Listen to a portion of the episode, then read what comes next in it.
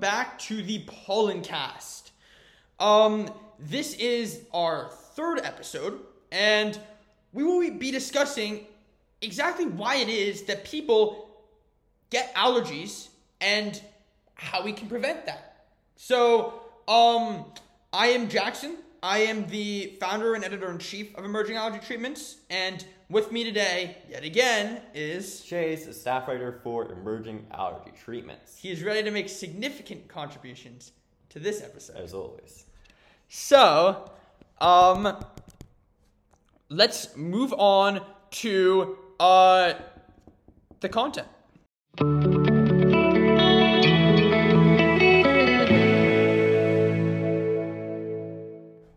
Before we get into this episode's discussion, I would first like to credit our sources, um, uh, from which we obtained um, the information that we use. So, the first is uh, the American Academy of Allergy, Asthma, and Immunology.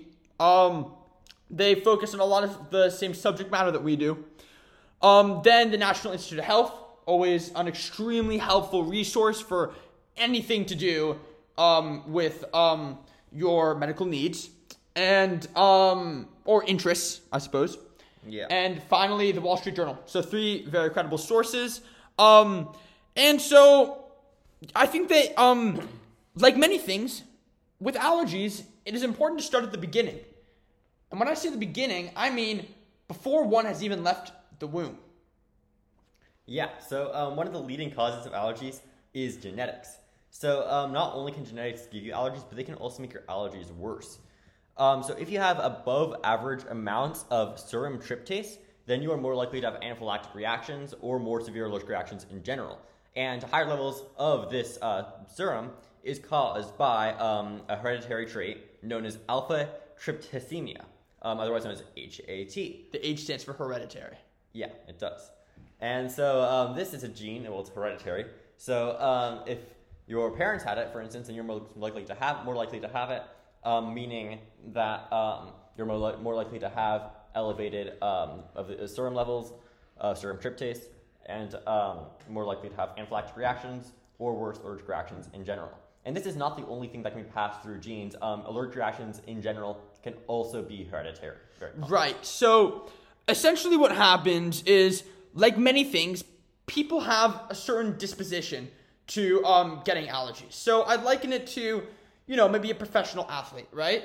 A professional athlete, um, I'm sure, was born with a lot of natural talent. But in order to get to where they are, they also had to train a lot and work very hard. Um, uh, and abstain from getting injured and Yeah. all of those sorts of things um, in order to actually really get into the major leagues. Um, and this, and it's really like any walk of life, I would say. Um, that's it's quite similar, but um, with allergies, we have a little bit of a less positive uh, example. Yeah, Um, positive but yes, pretty much what happens is allergies are genetic, right? So if uh, your parent um ha- your parents have um allergies, um chances are that I mean if you um that you might inherit that gene. Um, in which case, you, uh, or not, it's not a single gene, I don't think. Um, uh, or you might inherit like a series of, uh, or you might inherit genetic traits. That's a good way to put it Yeah, genetic traits. genetic traits um, that will um, mean that you're likely to um, have allergies, right? But um, but there are th- like, of course, genetics are not the only determining factor in terms of um, uh, whether or not you um you uh, get allergies and how bad your allergies become because exposure oh yeah, exposure is a large is part as factor. well. So, pretty much, let's look at one study. Um, conducted by Dr. Sublett. Um, so he studied a bunch of college freshmen who had um, uh, allergies related to immunoglobulin E, which is an antibody. That's um, yeah, it's an it's an allergy antibody. And so um, so these uh, college so, so, so pretty much by looking at the immunoglobulin E, he was able to determine which freshmen were predisposed to have allergies because people with allergies have high, high levels of it. Okay. Yeah. um, and um, so within their college career, he says, and I quote, about 20% of these students developed allergies. So this means that um, not only are allergies hereditary, something that you have um, before you're even born, but you can also develop allergies later in life if you have this specific um, uh, thing, immunoglobulin E. And of course, this isn't the only example of um, getting allergies later in life. I'm sure there are other um, ways that you could develop allergies after you're born. Okay, we might want to fact check that. I'm not sure if there really are other ways. Oh, well, I mean, there's not just one gene. I'm sure there's not just one. okay, thing. okay, I fact checked it. You're right. But anyway, um, anyway, anyway, yeah, I'm- I'm building right, off I'm of that right. study, um, Chase blipped over it, uh, where didn't. pretty much 20 years um after um these uh, students. Oh yeah, it does. 20 years after these students, um, uh, uh, well, they're not really students at this point. 20 years after these people went to college, um, 40% had allergies. The amount, the number doubled. So, Yeah, um, okay.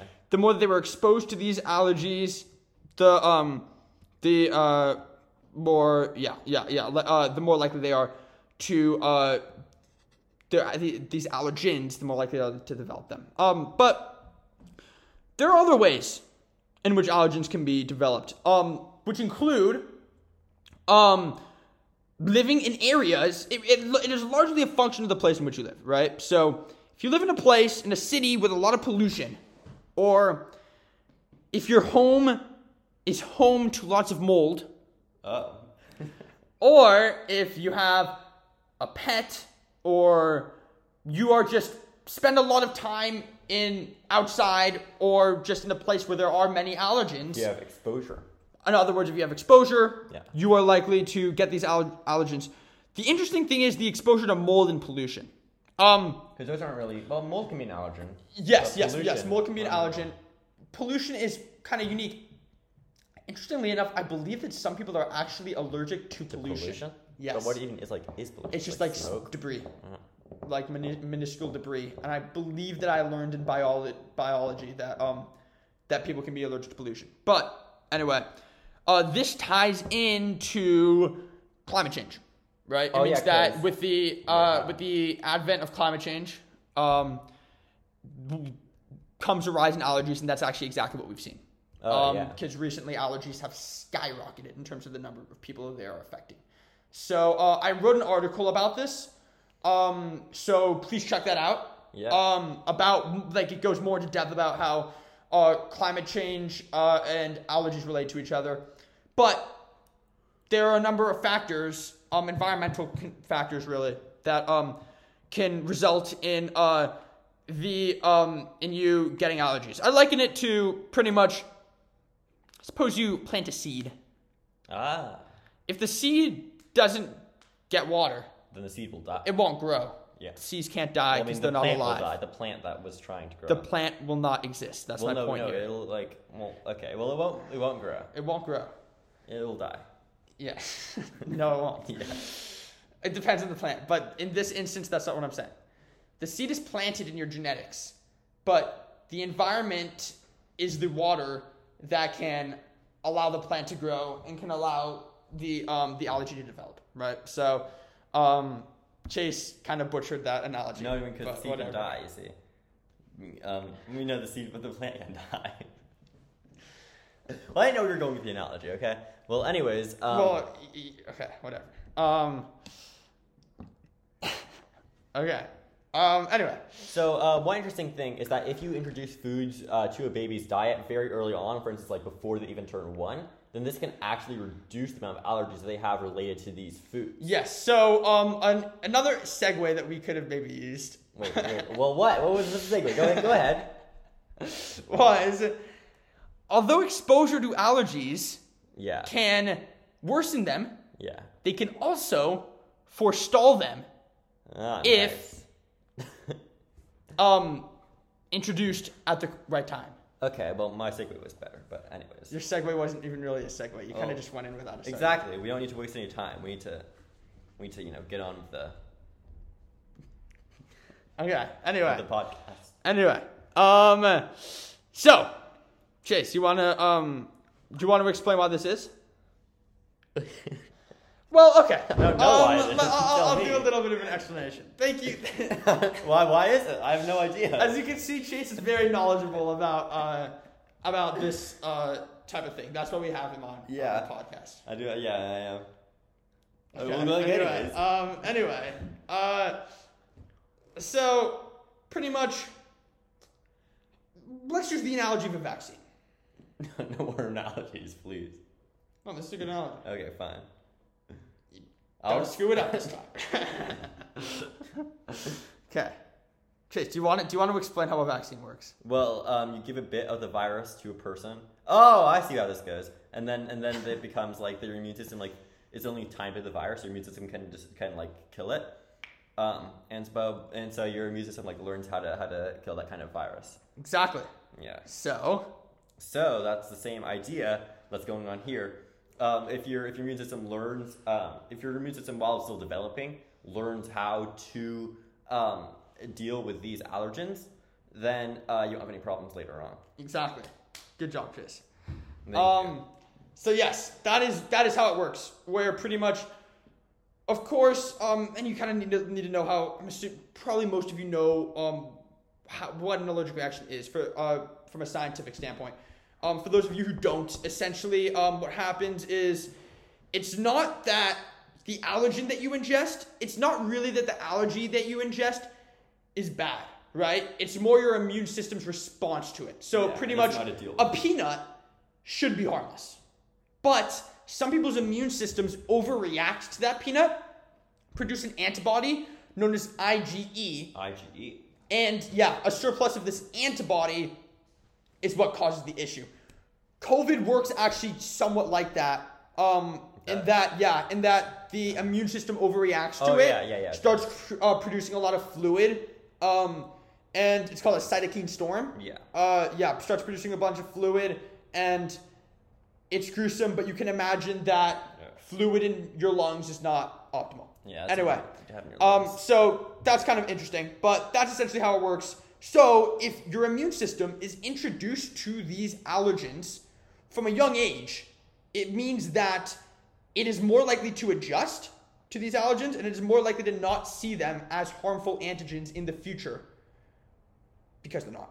So um, there are a few studies on this. One occurred in 2008.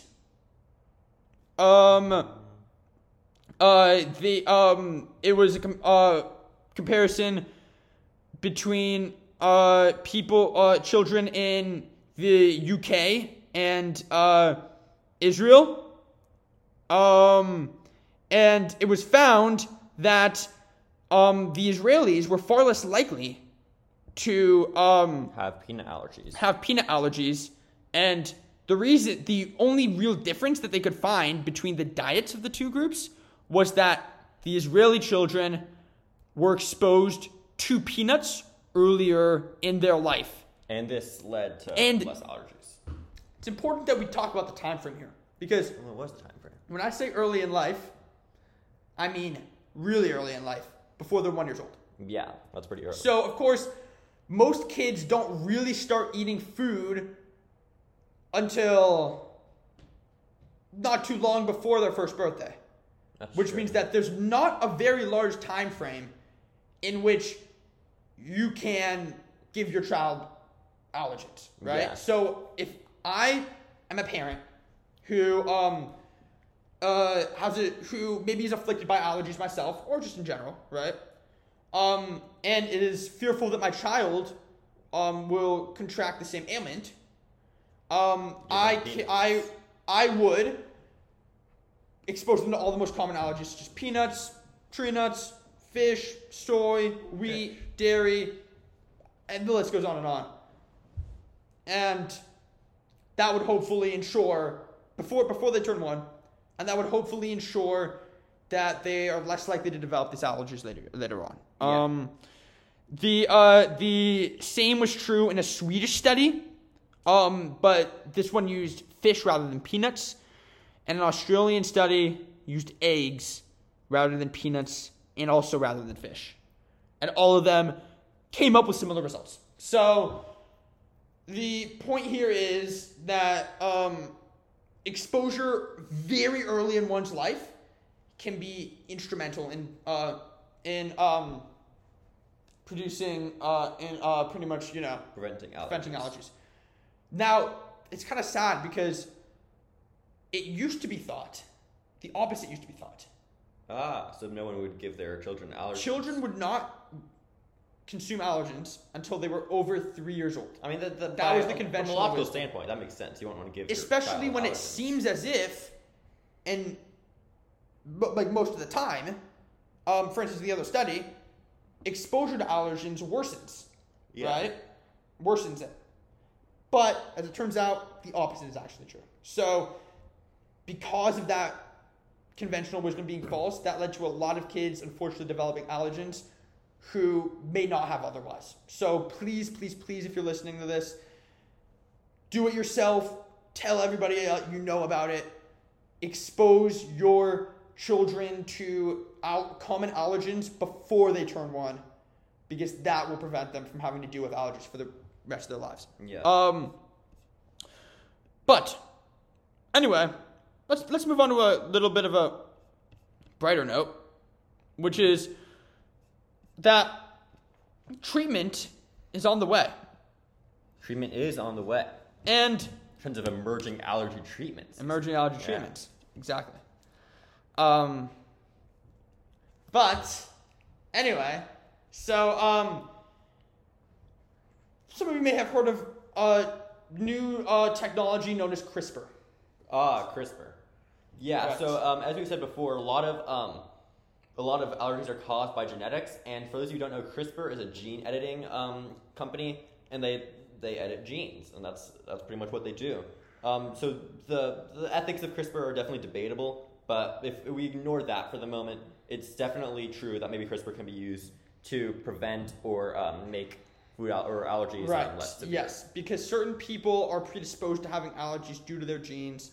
If um, CRISPR could go in and modify their genes so that they don't have, um, so that pretty much they are less likely to have this. Now, of course, like Chase said, there are some major ethical concerns of CRISPR, and of course, the benefits of CRISPR also are far more than just helping people with allergies. Because you know, if you look at things such as cancer, um, which come as a result of uh, of uh, genetic mutations, um, if Yeah. the um, unwa- unwanted, um, you know, uh, the uh, the unwanted DNA sequences are altered or deleted or whatever it may be, that can definitely. that can exactly that can mean that um, that uh, that people will no longer have to suffer from cancer. Which yeah. Not that we know would much be about cancer treatment, but Yes. that's that's, uh, that's the logic. The issue with CRISPR is that ethically it seems very strange because think about it. Genes determine not everything, of course. You know, there's the whole nature versus nurture debate. But Yeah. genes determine a lot of what our lives look like. Especially medical things like allergies. Yes, yes, but that's not where the ethics also- come in. Yeah. Um, is where how maybe smart or athletic you are is definitely Some- a product yeah. of how hard you work, but also a lot of it's also gen- is genetic, right? That's just the fact. That's just the truth of the matter, right? So that means that what could potentially happen is you have maybe bad actors getting their hands on this CRISPR technology and using it to maybe create a perfect human with optimal athletic ability, And then everyone else is just optimal smarts. not very And then valuable. that puts everybody else out of business, right? yeah. Um, and also, it's just weird. Like many people say, like, well, you know, you should you should just you shouldn't change how you were born. Like it's just unethical to do, right? Yeah. And I think that for medical reasons, there's that's I think that that's definitely an exception. But I am of the mind that you know creating perfect humans is just doesn't really seem fair. You know what I mean? It it doesn't seem fair, and also it's a it's a complicated topic, but people could create perfect humans, and um, that just because somebody has access to CRISPR does not mean that they are a good person Yeah. which means that they could exploit CRISPR to gain a lot of power. And yeah, you can you can probably figure pretty much it Uh, completely changes the ball game. Yeah, there's a whole like eugenics thing where you have the perfect human, and then everyone else is just seen as worthless because they're not these perfect humans that are gene edited. Right. So, um, so yeah, that's those are the issues with CRISPR. Um, we'll see whether or not. I'd imagine that CRISPR that the consensus would be okay if you're gonna cure cancer, yes, you can use CRISPR. Um, but we'll see if it extends as far as allergies because some people might want to draw the line before you get to allergies. Yeah, you yeah, know what I mean. about the whole ethics. exactly. Um, and also it's like as soon as you start making CRISPR widespread, what if it gets in the wrong hands? And I still think that it should be used to cure medical um, diseases and stuff. But whatever. Um, anyway, that's one possible treatment. CRISPR in that way, I mean, it could be. It's like it's really a panacea. It could be a cure yeah. not just for allergies, but for cancer, and for just so many different diseases that are genetically that are genetically Uh, uh, induced. yeah or yeah induced. That's a good word. Yeah. You have another good word, Chase? Um, influenced. It's a pretty good word, isn't it? That was decent. It has a slightly different meaning. No, no, because I'm like, eh, you might just like allergies. You can have allergies even if they're not necessarily from genetics, but genetics can still influence them. That's good. That's good, Chase. I like it. Like the whole uh, serum trypsate thing. Serum. No, you know the serum. I said the serum trypsate. No, I know. I said. I think it's pronounced serum. Serum? Yes. No, no one pronounces serum. It's pronounced serum. Okay. Whatever. Um. anyway. Um. Serum? Yes, I think so. Okay. But anyway, thank you for listening. Um, we hope that um, this podcast was not only interesting but also informative, and that it will help you. thing? No, they're totally different things. Yeah, they are. Okay, fine. Something could be super interesting. Well, Well, if it's interesting, I you have to be define I define informative as giving you information that you can actually apply. Okay. Well. right? Sure. Like I don't know. I might be interested in like a superhero movie, but if that leads me to,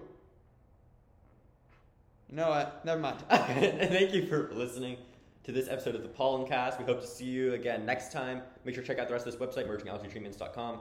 Um, and um, yeah, hope you enjoyed. Thank you.